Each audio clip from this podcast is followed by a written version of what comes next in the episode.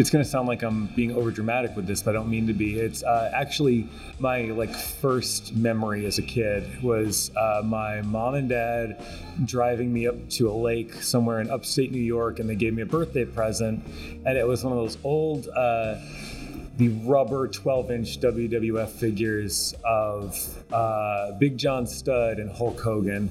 And that's literally like my first like concrete memory, like at all. You just heard CT Jones of the Buddy System, a dynamic independent tag team out of Dallas Fort Worth. From Philadelphia, Pennsylvania, at a combined height of 12 feet and 1 inches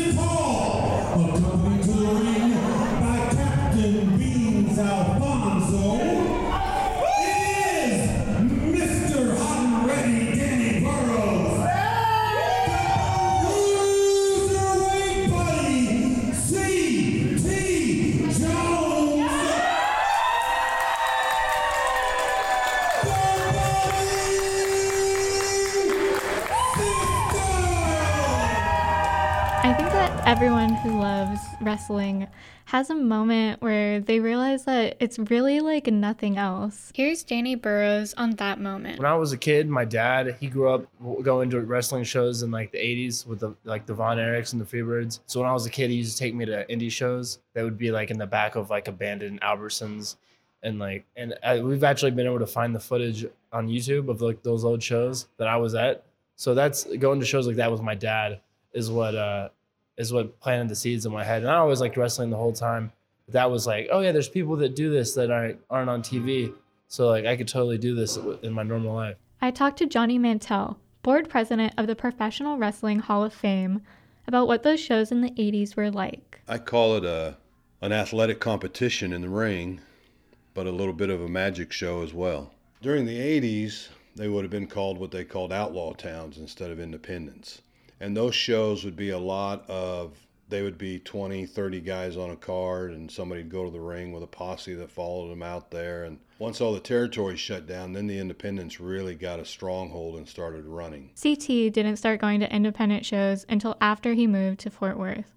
the week after we moved, I went and caught a show, and that was uh, my first my first time at an independent show, and it just blew me away. And I all I could think was like, all right, how do I get in on this? Who do I ask to get punched in the face? Exactly. Yeah, yeah. And about a month later, I got in and was able to, you know, start training then. And that's where they met in wrestling school. He hasn't cut his hair since that day. I was actually trying to think if that You was really a- haven't. I don't think really you haven't. have. I think I have. I think I've had maybe two haircuts Yeah. since then. Yeah. I describe it as we are tenacious D with wrestling. Basically, uh, it's It's sort of all those duos through a history of like comedy and entertainment. Yeah, yeah. It's like the wrestling version of that. Like all the wacky like Bill and Ted or like Tenacious D, Beavis and Butthead. Yeah, yeah. Like all those different duos were like that with wrestling. You know what I mean? uh, Christopher Hayden actually gave us the name for it. He's one of the guys who uh, helped train both of us. He was there day one for me, and uh, And it's so funny. He's such a mean and rough and tough guy with like a rocky exterior, and he named us. the buddy. He gave system, it, yeah. And he, he would never think he would be the person to be like come up with something like that. He got it from uh, the movie Heavyweights uh, when they start doing the buddy system when they're uh, in the water. Uh, so he thought it was like, oh yeah, why don't you use the buddy system? They can use you know that call, and uh, we ran with it, and you know so much of wrestling is like is giving the audience things to recognize and, and participate in. So if you look back at all the great wrestlers, they almost all had catchphrases, and that's that was like, oh, that's sort of our catchphrase, you know?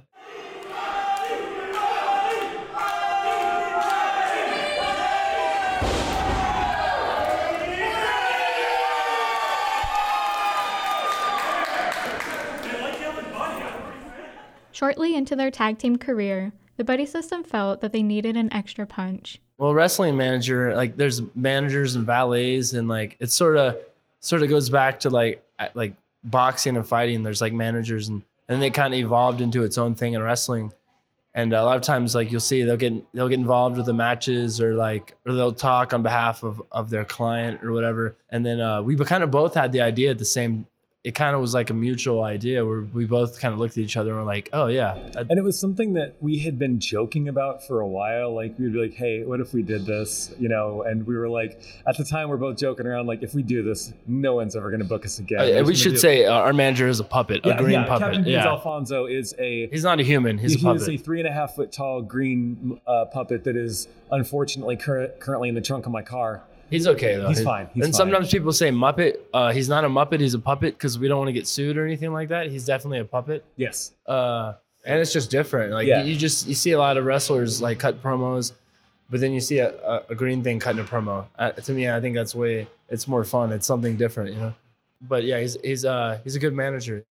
The buddy system embraces the DIY culture that first attracted them to independent wrestling, making their own gear and merchandise, creating videos with Captain Beans for Facebook. It all goes to show just how much heart is behind this tag team.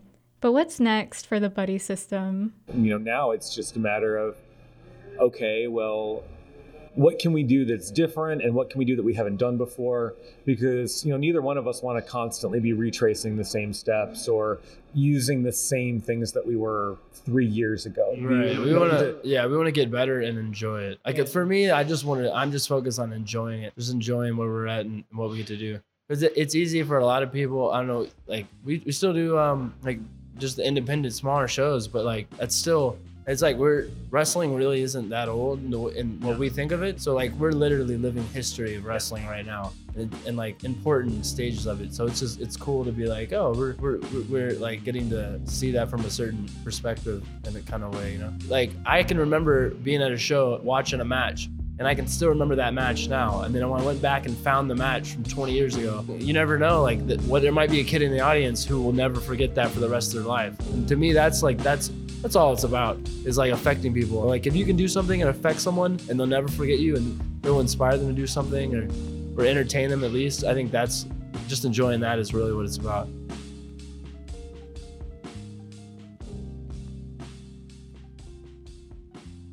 I want to give a special thanks to Johnny Mantell and everybody at the Professional Wrestling Hall of Fame in Wichita Falls, Texas. If you like what you heard this episode, you can like the Buddy System on Facebook.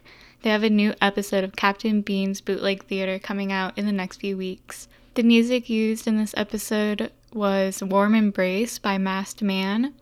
And I'm Dana White, and you can follow me on social media at 0013Dana. Thank you for listening to the first episode of the Behind the Indies podcast.